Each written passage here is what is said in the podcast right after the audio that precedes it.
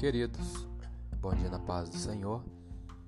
Palavra de Deus para o nosso dia de hoje, lição de número 11, o reinado de Ezequias. Textuário: No Senhor, Deus de Israel, confiou, de maneira que, depois dele, não houve seu semelhante entre todos os reis de Judá, nem entre os que foram antes dele.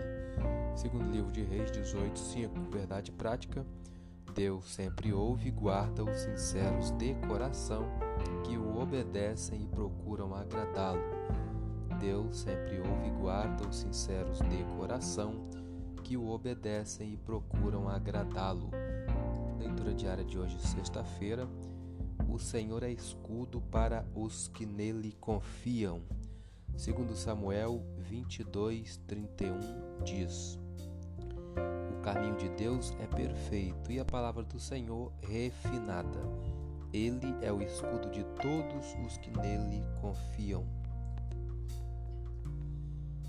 É, vamos ver se temos referência. Temos bastante referência. É, Deuteronômio 32, 4. Ele é a rocha cuja obra é perfeita, porque todos os seus caminhos juízos são. Deus é a verdade e não há nele injustiça. Justo e reto é. Ainda uma outra referência, Provérbios 35. Toda palavra de Deus é pura, escudo é para os que confiam nele. Uma outra referência, Daniel 4:37. Agora, pois, eu, Nabucodonosor, louvo e exalço e glorifico ao Rei dos céus, porque todas as suas obras são verdades e os seus caminhos juízo, e pode humilhar aos que andam na soberba.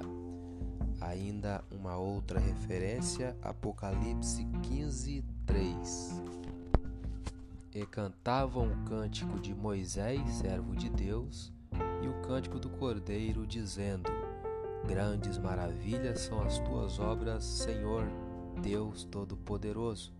Justos e verdadeiros são os teus caminhos, ó Rei dos Santos. É... Terminar as referências, temos ainda um pouco de tempo. Vamos ler mais um pouco da revista. Só lembrando que já lemos comentário, introdução, tópico 1 todo e vamos iniciar o tópico 2 que fala sobre Senaqueribe invade Judá. Ponto 1: As ameaças de Senaqueribe.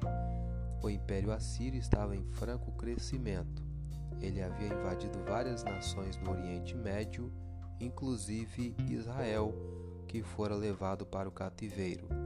Agora, Senaqueribe, rei da Assíria, achava que poderia fazer o mesmo com Judá. Foi então que resolveu expedir seu poderoso exército para sitiar Jerusalém e ameaçar o rei Ezequias, visto que ele havia se rebelado contra o governo assírio. Durante o cerco a Jerusalém, Senaqueribe, por meio de seus oficiais, usou como estratégia intimista a difamação de Ezequias e o afrontamento da grandeza de seu Deus. Como seu propósito era abalar o moral do rei e do povo, todas essas injúrias foram pronunciadas em hebraico. Ainda o ponto 2, o temor do rei Ezequias. As ameaças dos assírios pasmaram Ezequias e o medo se espalhou por toda a corte de Judá, o que levou o rei a consultar o profeta Isaías, e a palavra dele foi de vitória para o povo de Deus.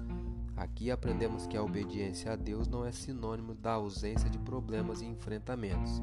Entretanto, a mão protetora do Altíssimo nunca deixa seu povo desamparado. Eu sou o Elias Rodrigues.